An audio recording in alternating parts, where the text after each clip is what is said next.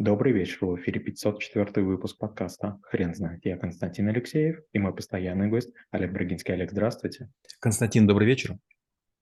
Хрен знает, что такое дзен, но мы попробуем разобраться. Олег, расскажите, разве это навык?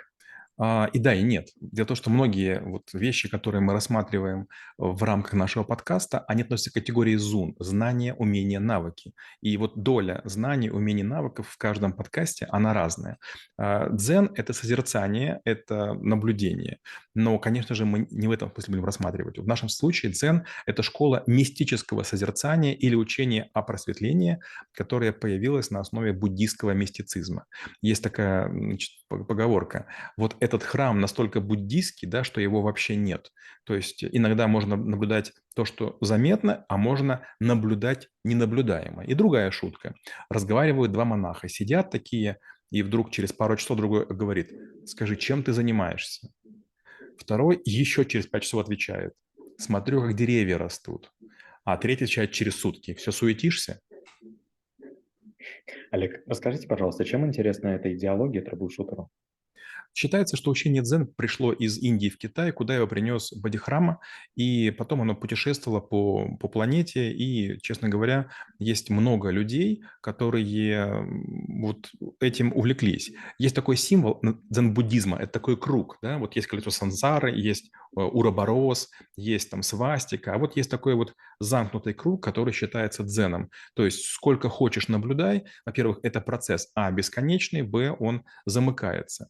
И поэтому Поэтому дзен, он э, считается таким очень старым, очень древним способом, с помощью которого мы э, находимся в неком таком состоянии полупробуждения. Мы сидим в пользе лотуса, мы без всяких слов, без текстов э, воспринимаем мир, и если мы становимся учителями, мы тоже транслируем его без слов. Мы собой показываем, своим поведением. То есть дзен во мне, дзен вокруг, я сам себе хороший друг. Олег, поправьте меня, если я скажу, что это бегство определенное от реальности. Могу ли я ошибаться? Но, безусловно, да, дзен, с одной стороны, это постижение истинного бытия, с другой стороны, его отрицание. И я все время говорю, что люди, которые входят в дзен, с одной стороны, они успокаиваются, они умиротворяются, с другой стороны, у них снижается тревожность, а, как-то иная становится стрессозащитность, и они говорят, ну, умер человек, ну что ж, Пришло время, ну, украли деньги, ну что ж, не получил работу, ну что ж. И получается, что у нас может быть либо деятельностное отношение к жизни, да, или пассивное. Вот мне не, не очень нравится дзен тем, что это такая наблюдательность. Хотя, конечно, бывают периоды, когда смотришь на какую-то красивую природу и делать ничего не хочется. Или, допустим, там плывешь по реке и вдруг думаешь, а вот я там на спине полежу или там э, отпущу весла. Или, допустим, да, бывает момент, когда входишь в кинотеатр и тоже смотришь на черный экран, такая слюна течет, и такой, э, смотришь какие-то красивые картинки. У каждого свой дзен. Кто-то торчит от музыки. Вот, допустим, многие меня критикуют, говорят, почему ты музыку не слушаешь? Зачем мне слушать одну и ту же музыку? Когда я еду в машине, а я много в машине, я слушаю радио Монте-Карло или радио джаз. Это уникальные композиции, к которым мозг не привыкает. А попсу зачем слушать? Эту жвачку, да, бесконечную. Одни и те же слова. Он тебя не любит, он меня догоняет, или там мы, мы все сбежим.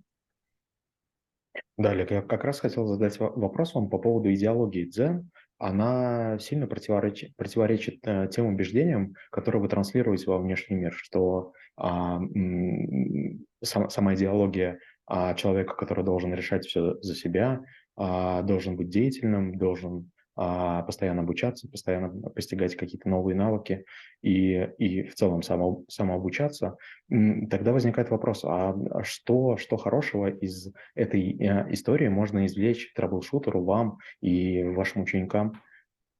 Ну, правильно говорите, да, что вот бездеятельность в дзене меня немножко пугает. Я, знаете, вот окружен женщинами, там, моя жена, моя дочь, моя мама, они все время говорят, все будет хорошо, я им все время возмущаюсь, говорю, что будет хорошо?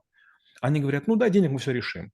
Но я же их заработал. Или, а ты можешь кому-то позвонить договориться? Могу, но не будет же все хорошо. Это я дам денег, это я кому-то обращусь, дай бог я попробую.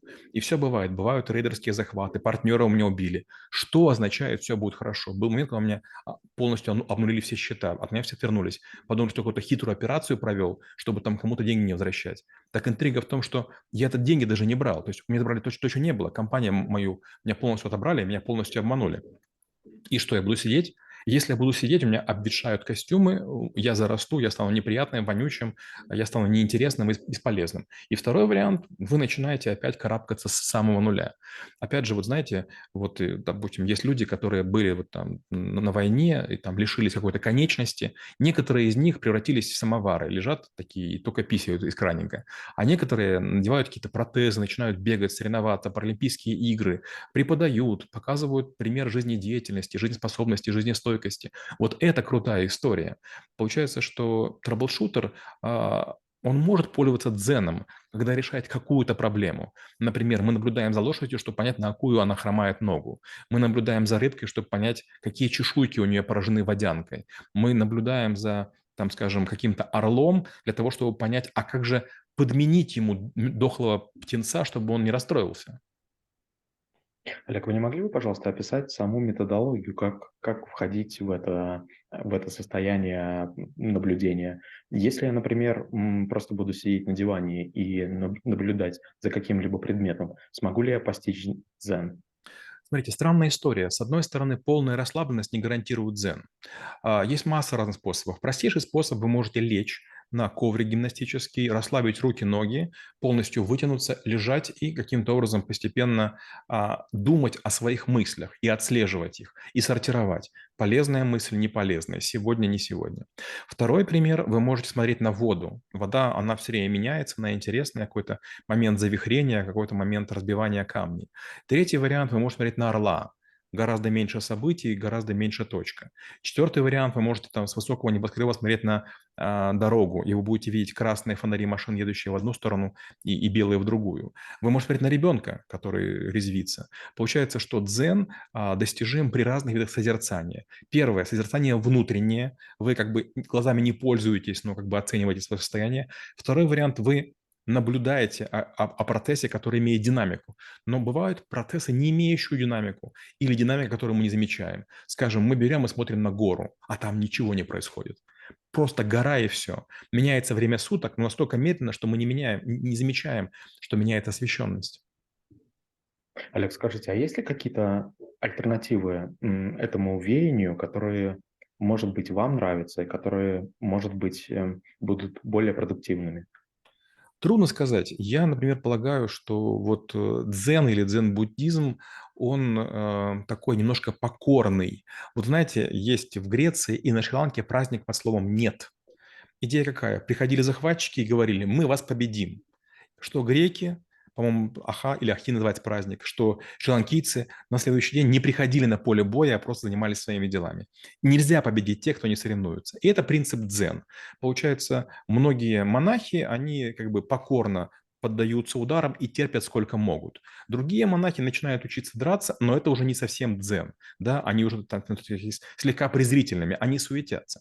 Вот это ваш выбор, или вы будете как бы подстилкой для всех, ну такой созерцательный, якобы умный, но вопрос, вот в кино нам показывают, что такие монахи где-то далеко сидят, и у них все хорошо. У них нормальная постиранная, поглаженная одежда, они явно сыты и, и, и не голодны, и вроде бы грязи нет но это же в кино, а в реальной жизни. Ну попробуйте в тайку уйдите и будете заниматься дзеном. Там дикие животные, вам нужно что-то есть, вам нужно топить, вам нужно мыться, вам нужно стричься. Точно ли у вас получится эта история? Откуда появляется бритая голова? Наверное, вы бреете. Как вы это делаете? У вас должна быть пена, должна быть бритва, или вы заставляете других делать. Получается, ваш дзен настолько высок, что вы повелители для других не дзеновских людей, что ли? Олег, спасибо. Теперь на вопрос, что такое дзен, будет трудно ответить. Хрен знает.